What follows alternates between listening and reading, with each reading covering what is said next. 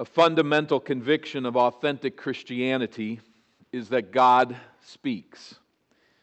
Atheistic secularists contend that there is no sacred realm. Practical deists say, yes, there is a supernatural realm, but there is no communication between the two realms, between this realm and that one.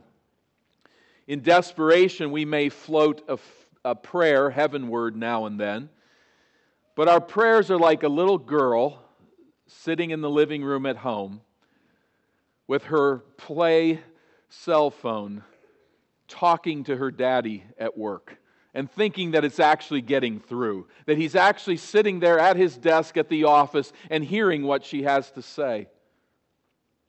There's no communication. And it doesn't go the other way either. He cannot pick up his real phone and call her on her play phone. And this is a, a picture of the universe, many would say. If there is a God, there's no conversation back and forth. There cannot be. There is no connection between that world and ours. But the biblical worldview, in contrast, insists that there is communication from the supernatural realm. Not just impressions, not just feelings, but actual, authoritative words of truth.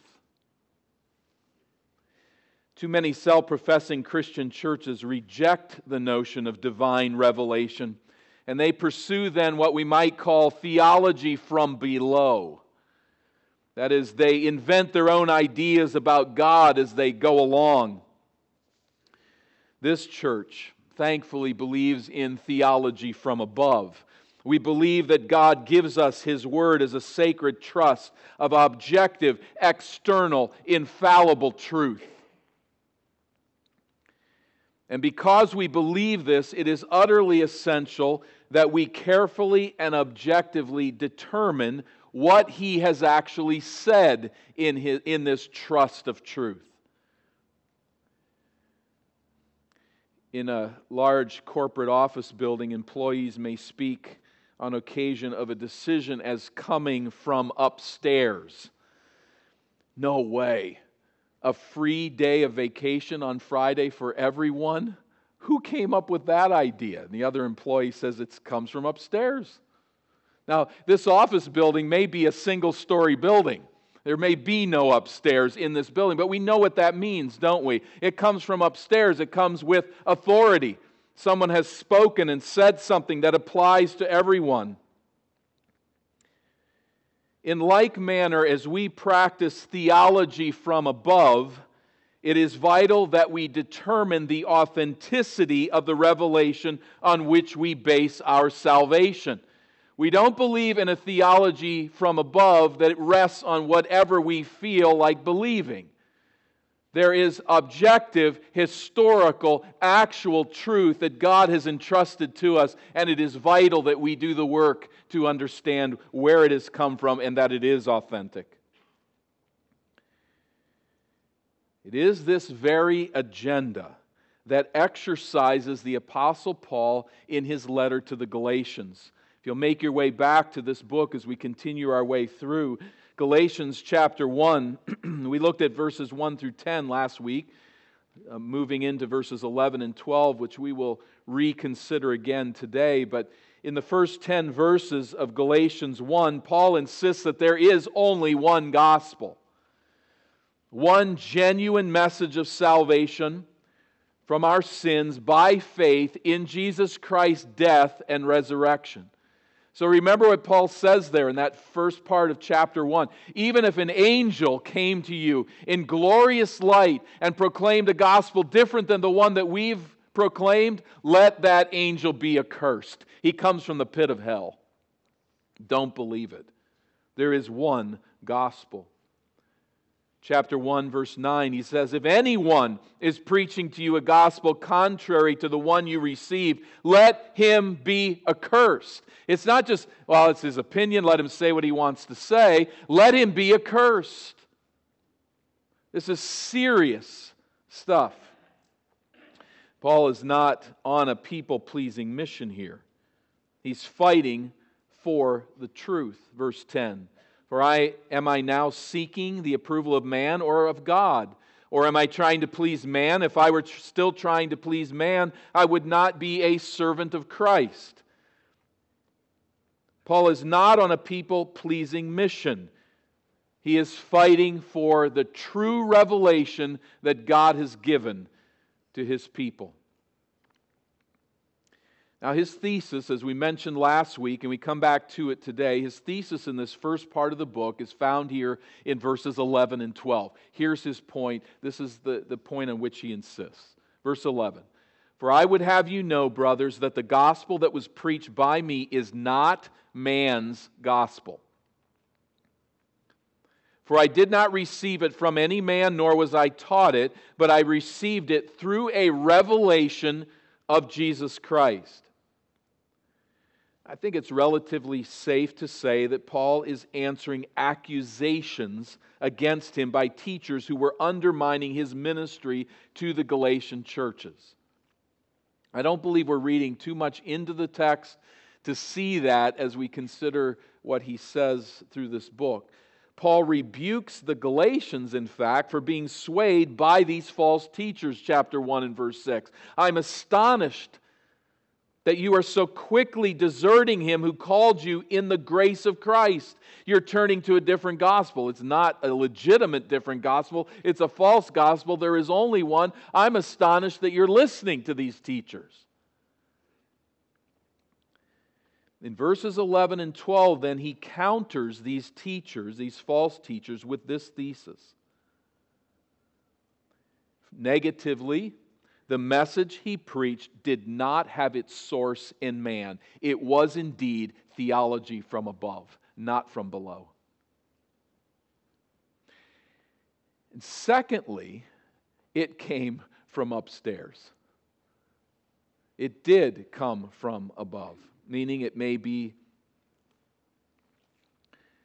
their opinion that they have the truth, but their theology comes from below. He insists on this in this passage.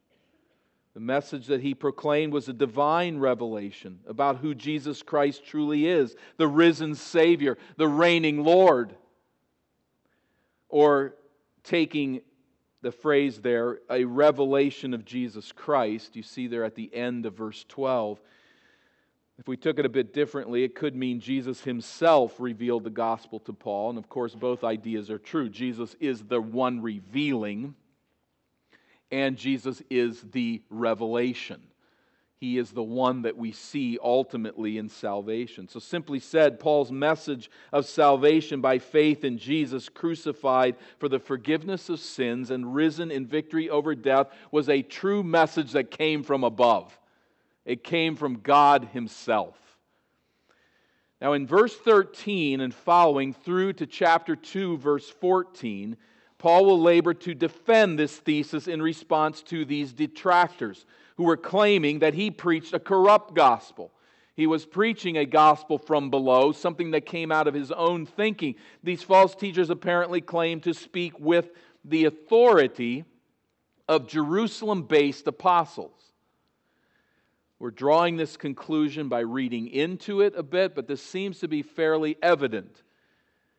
So, their pitch to the Galatians, if we could put it together rightly, and I think we'll see this as the book unfolds, their pitch to the Galatians is both negative and positive. Negatively, Paul is really not an authentic apostle. The message that he preached to you, he learned from the real apostles and he got it wrong. He twisted it somewhat so that it's really not authentic, the message that he's been preaching to you. Now, positively, they said this, at least from their angle we have been authorized by the Jerusalem apostles to preach the true gospel of salvation. That is a gospel of salvation that includes strict adherence to the old covenant laws given to Moses strict adherence by the Israelites and strict adherence by converts from among the Gentiles. So, Paul, hearing from the same apostles that give us our authority, he twisted the message We are proclaiming to you the true gospel in Jesus Christ. It includes strict adherence to the old covenant. So, Paul, if we, we get that idea in view, this is the message that's now going out to those that he had led to Christ and churches that had been started. He is responding to that now, and he is stressing, I did not twist a message that I received from the apostles in Jerusalem. The truth is that God revealed the way of Christ directly to him. Jesus, the, the revelation of Jesus was directly received by Paul, and he knows that what he has said to them is the truth. Let me illustrate this. It might help us just to see the, the challenge that he's facing. Let's say a, a young news reporter is seated in the front row of a press conference. And a senator announces at that press conference, con, uh, conference with full authority, announces the repeal of an oppressive law. Our news reporter is there taking down the notes, has heard the word from the mouth of the senator, and takes the story to his editor in chief. But while he's standing there explaining what has just happened and reporting this news, there are other reporters who come around him. They surround him, several senior reporters, and they deny this version of events. They claim the senator did not announce the repeal of the law, only how it could be better enforced as they learned this from the most senior reporters on staff who aren't here right now but we heard it from them it really wasn't a repeal just, just how it could be better enforced the young reporter, they insist, was not at the press conference. He only heard about it secondhand, and then he twisted the story because of his inexperience. This is the conversation that's going on. How does our young reporter respond? Hey, guys, I was there. I was sitting right there as this statement was made. I heard it with my own ears. I did not twist a secondhand report that I got from others. I'm reporting the truth. What is in fact the case is that these who are accusing him are doing exactly what they're accusing him of doing. They did receive the information secondhand and they have twisted it. And so our young reporter fights for the truth. What is more, he says, I'm not all that concerned what you think the senior correspondents took away from that press conference because I was there in the front row and I got it right. In a sense, Paul is in that position, and so he is defending the authenticity of his message beginning here in verse 13. The defense starts with this the source of Paul's gospel is direct revelation from God, not consultation with other apostles. That's not something that concerns us a lot as we're gathered here and we read through Galatians, but in this setting, in this situation, that is extremely important, and it's important to catch that meaning here. He did not consult with other apostles. Here's his defense, verse 13. For you have heard of my former life in Judaism, how I persecuted the church of God violently, and I tried to destroy it. Paul, I don't think, is proud of the fact that he hotly pursued Christians in an all out attempt to destroy them. He's simply setting up his argument. He once despised Christ and his universal church, verse 14. And I was at that time advancing in Judaism beyond many of my own age among my people. So extremely zealous was I for the traditions of my fathers. We need to understand Paul was a brilliant young man. He was a dedicated student of the Holy Scriptures and of the rabbinical teachings of his Jewish elders. He was extremely zealous for God and for Israel. Sadly, this was a zeal without knowledge, which caused great damage to the infant church. Paul was, in a sense, like a wolf hunting a newborn fawn.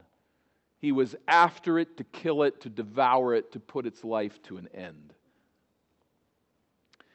And just not the main point of the text by any means, but I think a worthy application at this point. It's a reminder that our strongly held opinions and sincere convictions may be dead wrong.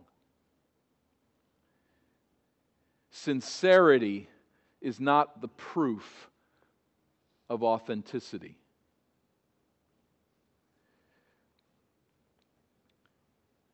The key, as Paul develops this, is that we must come to God on His terms. We do not determine those terms, He reveals them. So, no matter how sincere and convicted we are, we can be wrong if we are not basing that on what God has revealed. And we need to be very careful to discern the difference between our opinions and what God has said.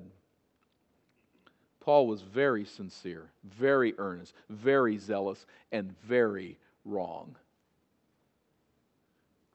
Verse 15, he continues, but that's who I was. That's where I was at. That was my intensity, my wrong direction. But, verse 15, when he who had set me apart before I was born and who called me by his grace was pleased to reveal his Son to me in order that I might preach him among the Gentiles, I did not immediately consult with anyone. I did not immediately consult with anyone, is his main point. He's been working himself to this point. But he obviously, here in verses 15 and 16, refers to his conversion. We read a version of it here this morning from Acts 26. The historical account comes in Acts chapter 9. So, virtually foaming at the mouth, Paul violently sought to crush the church. He despised Jesus with all of his heart.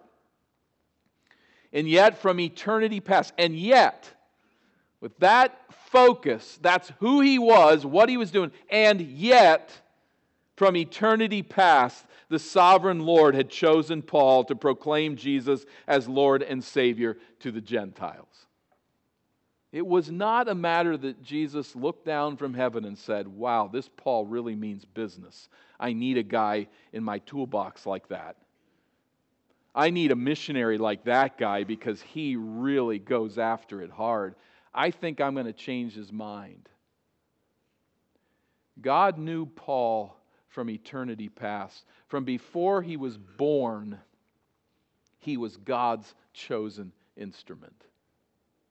I'll tell you, when you looked at Paul's life, that's the last thing you would conclude. This is a man who hates Christianity for life. He will do everything possible to stop the Christian faith. But from his perspective, God had chosen him from eternity past. He's mine. And it pleased the Lord. It was the Lord's intention that mattered. Do you see verses 14 and 15? What is it? What's filled with what how is it filled up? I did this. I did that. This was my life. This is what I was doing. And we come to verse to the end of this to verse 16 and it's what God is doing. It's God's pleasure, God's choice, God's calling that he would go to the Gentiles. What a beautiful change. His, his agenda is indicated by this last phrase of verse 16 I did not immediately consult with anyone. Getting back to it and back to his point. When he was converted, a glorious event a clear indication of the transformational power of God's saving grace, but he did not consult with anyone, or literally with flesh and blood. He didn't consult with people. But, verse 17, nor did I go up to Jerusalem to those who were apostles before me, but I went away into Arabia, and I returned again to Damascus. On the map here, you just get a sense of where these locations are. So he's in Jerusalem with authority, traveling to Damascus to persecute Christians. But it, it, would appear that it's right before he reaches the city that Christ appears to him and reveals himself to Paul. Paul does not turn around and go back to Jerusalem. That's his stress here, his emphasis here. After Jesus appeared to him, he had no contact with the apostles at all. He received it directly from Christ. In fact, you would ask, how on earth does Paul even come to this place to know what is the meaning of the gospel? It didn't, it didn't come because he went back to Jerusalem. So we just look at a, a chart of his life here that he will work it out in these next couple of weeks uh, in our gathering here. But here in chapter 1, these dates are approximate. It's difficult to give precise years because of the way that uh, dating takes place uh, in the biblical text, but somewhere around 34 to 37, he preaches and ministers in Damascus, but then makes this sojourn into Arabia for uh, parts of three years. We're not sure exactly how long, but parts of three years he is there. Where did Paul go in Arabia? We don't know. What did Paul do while he was there? We're not told. But if he was involved in evangelism, Luke makes no mention of it in the book of Acts. Most likely, Paul spent much of this time recalibrating his theology to see Jesus Christ as the promised Messiah. That would appear to be what he's doing during this period of time. And there could indeed be ongoing revelations in teaching and instructing him in how to understand the existing scriptures that are before him.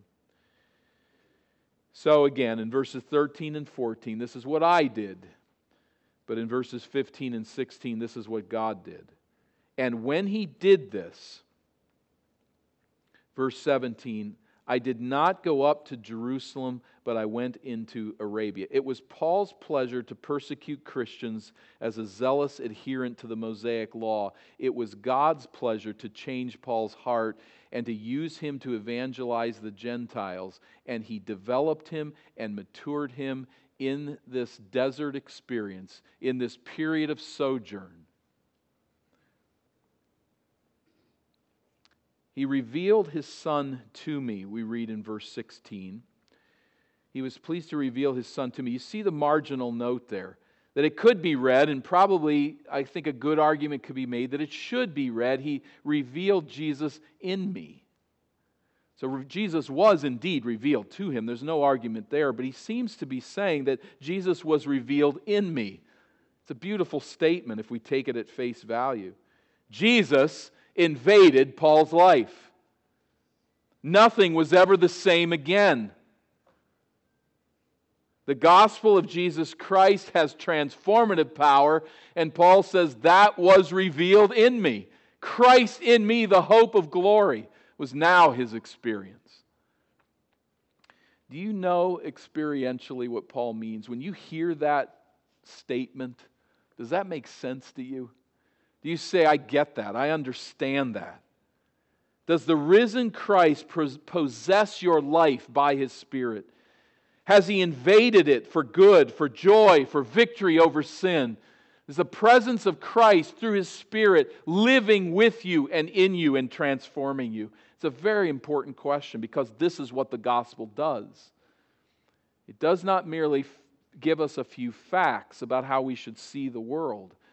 It is a transforming power through a relationship with Jesus Christ. Paul thought that he was a keeper of God's law. In fact, no one would argue uh, differently that was living near him. He was, however, not a keeper of God's law. He was a self dependent moralist. He was a good guy who did the things that the Bible said to do, but he didn't realize that he really was not keeping that law in its fullness, and he was depending not on God as his Savior, but on his own good deeds. He goes at great length in the Philippians to explain just that. In fact, all of the good that he was doing, he says to the Philippians, was actually harming him because it kept him from God. You know, when you really have a view of yourself that I'm a pretty good person and I do all the right things, that's a good way to cancel God's saving grace in your life because you don't need Him. As Jesus said, I did not come to call the righteous, I came to call sinners to repentance. Paul learned that. And now Christ was in him. He found Jesus Christ as his true righteousness, not works, but by the righteousness of Jesus imputed to him, he was now free in Christ, delivered from the bondage that the law brings through disobedience. Now we see in verse 18, Paul Paul's continuing ministry confirms the independence of the revelation that he'd received. So we gave the, the main point here. I did not consult with the apostles. What is more, verse 18, continuing on, then, after three years, I went up to Jerusalem to visit Cephas Cephas being the Aramaic name for Peter, and he remained with him for 15 days. Well, if you go back in time, would that ever be a fun moment to be in that conversation for 15 days to hear Peter, who walked with Jesus, saw the miracles of Jesus, sat there while Jesus was teaching, saw the start of the church, talking to Paul, this rabbinic scholar who's just come out of Arabia, having put together that Jesus was true Messiah, revealed in all of the scriptures. To see these two interacting and conversing with one another must have been absolutely fascinating. A power conference, sharing with one another, helping each other, lifting each other up. But what's Paul's point again? I just went to visit him. He was not ordained by Peter. He was not authorized or even trained by Peter. He went up to visit Peter. He had received the revelation of Christ, and it was as authentic, as rich, and as whole as what Peter experienced. All of us would vote to be with Peter to see Jesus in person. But when it comes to the truth, Peter had no corner on it. Paul had received the same revelation. And the two men put their theologies together and certainly built up and edified one another, we would assume. They didn't get together for 15 days to talk about the Super Bowl.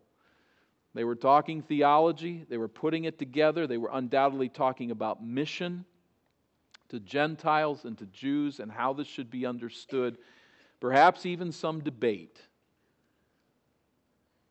But as they met together, it was as peers. And that's a hard point for Paul to make, but that's the point he's making. I went to visit him as a peer.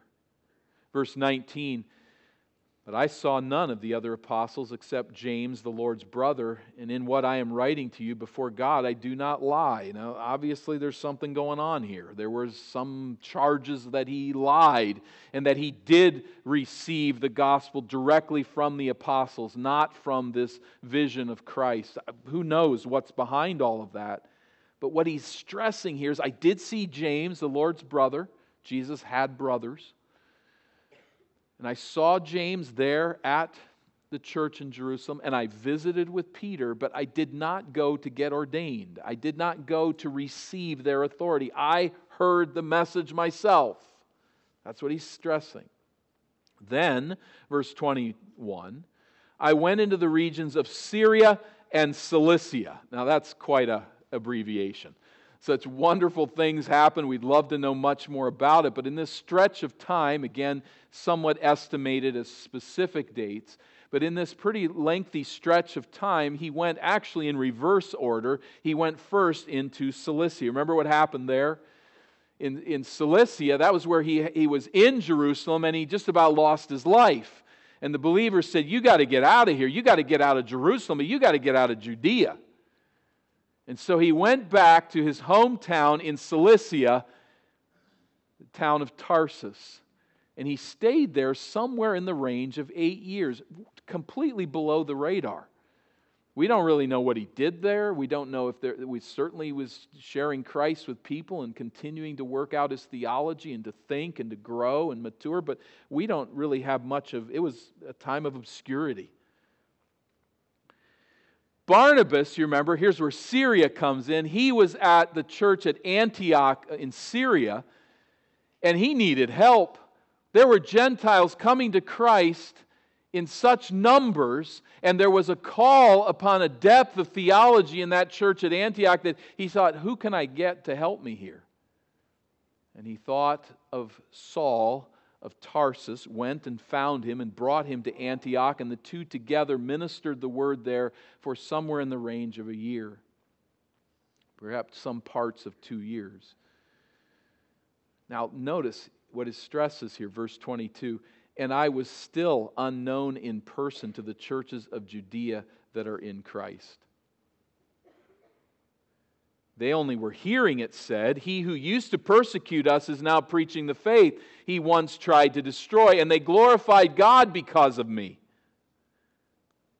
So, somewhere in, in our way of determination, he'll refer to 14 years here, but in our way of ter- determination, probably a full 13 year period of time. Paul's, that is, from Paul's conversion until he goes back up to Jerusalem, chapter 2 and verse 1. After 14 years, I went up again to Jerusalem. During that period of time, the churches in Judea could not even identify Paul by, fa- at, at, by face. They, they, they, didn't know, they could not identify him personally. Now, they'd been hearing things in an ongoing way, they were hearing things. This one was persecuting us. They all knew about Saul of Tarsus, the rabbi who would take you down given the opportunity. They were all aware of him, but they, they keep hearing that the one who was once persecuting us is now proclaiming the gospel of Christ, but they didn't even, they couldn't pick him out of a lineup. What is he saying? I didn't get my theology from them, I got it directly from Christ for this 13, 14 year period of my life, I had no ordination from the apostles. I had no confirmation from the churches in Judea. These false teachers that are coming to you and telling you I don't have the gospel, they weren't there. They are actually the ones who are getting it wrong and twisting it. I got it directly from Christ and then he will move in in chapter 2 and put that together with the apostles that were there in Jerusalem and how the relationship supported itself, how both were seeing the same revelation. But you see the point here in chapter 1. It doesn't apply to us directly because it's a squabble between them, but what is important for us to see is that Paul stresses, I received it directly from Christ. And so, by way of illustration, back to our young reporter, I was sitting on the front row. I heard what the senator said.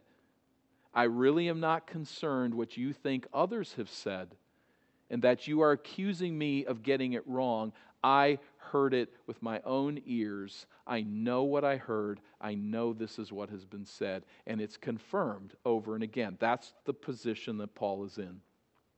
I heard it. I received it. Now, Again, on one level, this passage details an ancient church squabble that has really little to do with us. We come here pretty comfortable with the authority of the Apostle Paul.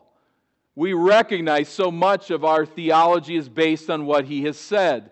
And we believe as a church that, God, that he did, in fact, receive revelation from God. But in this conversation that now misses us somewhat because it's not a particular debate with us,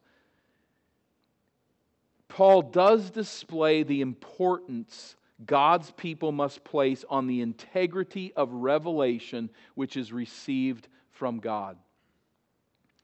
Paul has not yet begun to detail the differences between him and the false teachers. We'll get into that more as we work our way through the book. He's not there yet. He's not really said much about that. There's little hints here and there. But he is teaching us that what is of first importance before we debate what the gospel is, is that we establish that God has indeed spoken. He reveals truth. And he revealed his son to Paul by means of direct revelation. Everything hinges on the historical reality of divine revelation and utter truthfulness. Again, Paul has not begun to work out the content of that message just yet, but we see that truth is of eternal consequence. And so, while this squabble may have little to do with us today, it may have a lot to do with you and how you come into this congregation today. Do you see the utter necessity of truth? And do you recognize that its source is of utmost importance? We are, just by our very nature, trained to depend upon our own ideas, our own thinking, our own way of processing life.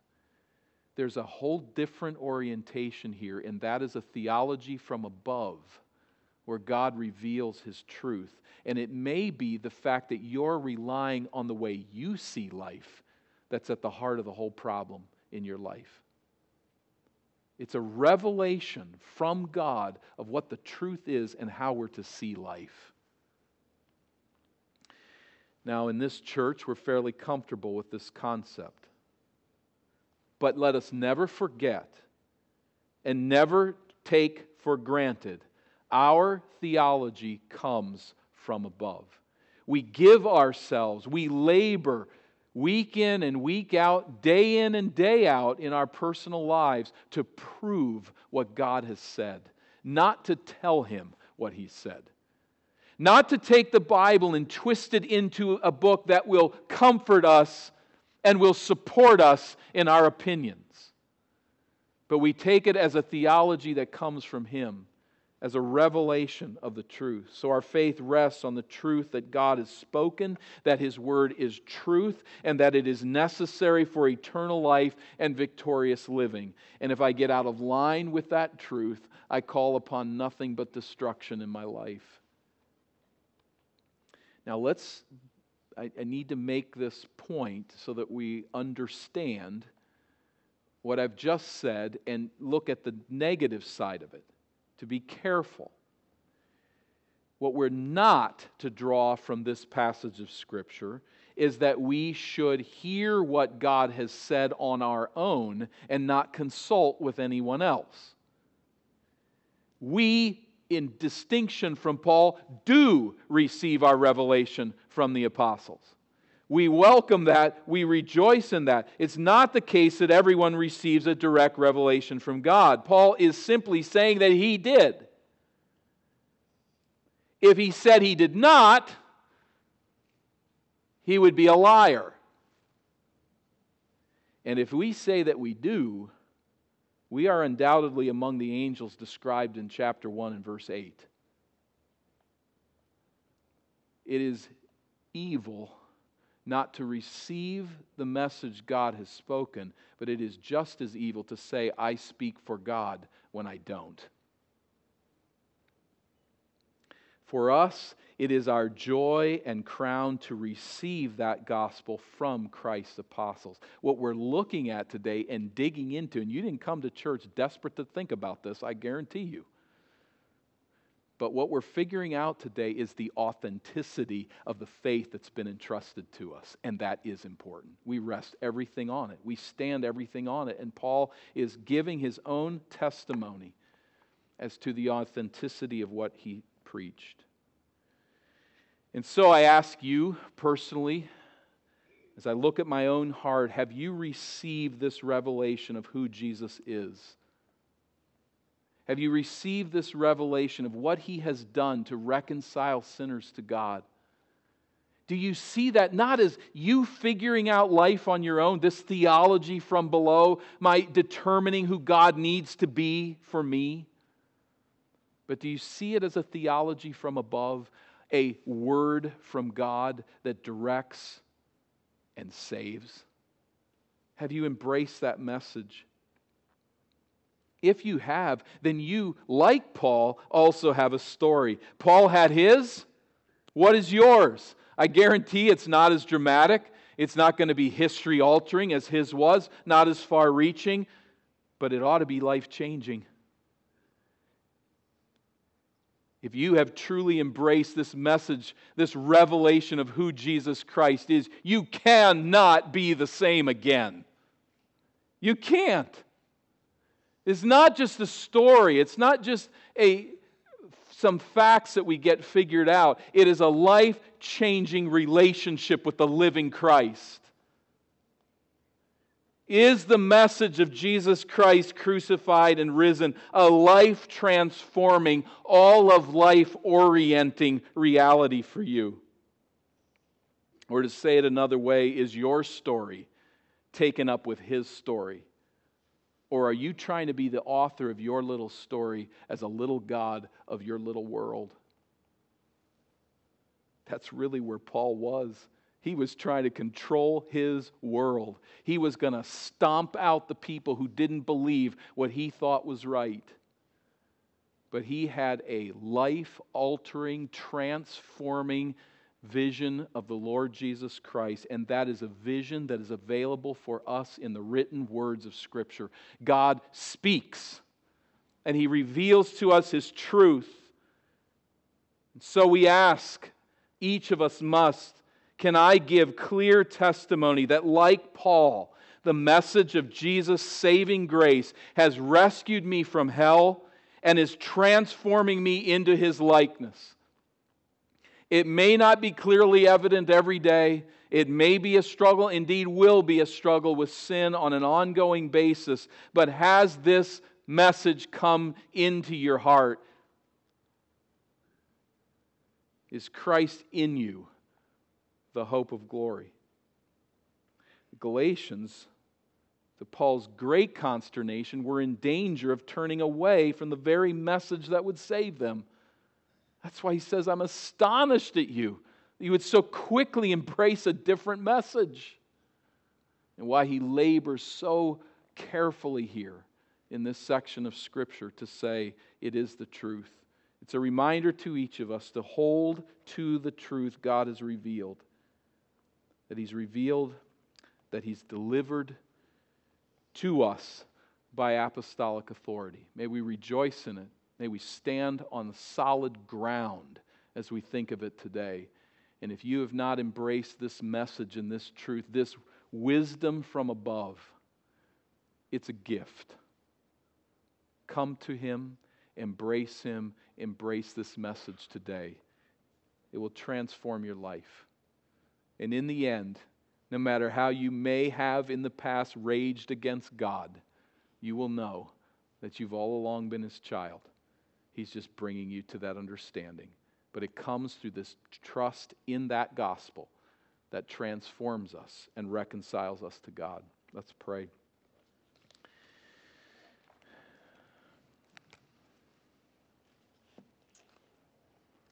Lord, these are well known truths for this church.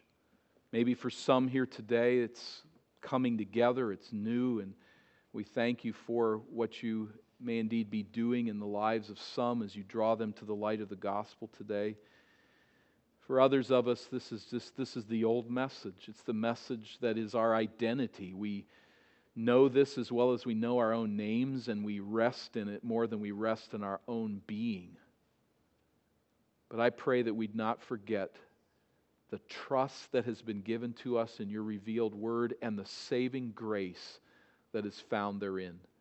And may those who are outside of that grace today, who are relying on their own wisdom, their own way, their own strength, I pray that you would bring them to a knowledge of Christ crucified and risen, and that thereby they would be reconciled to you.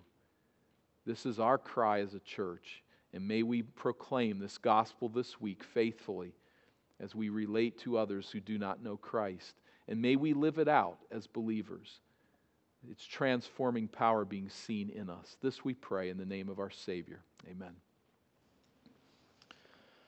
Would you stand with me and take just a few moments to consider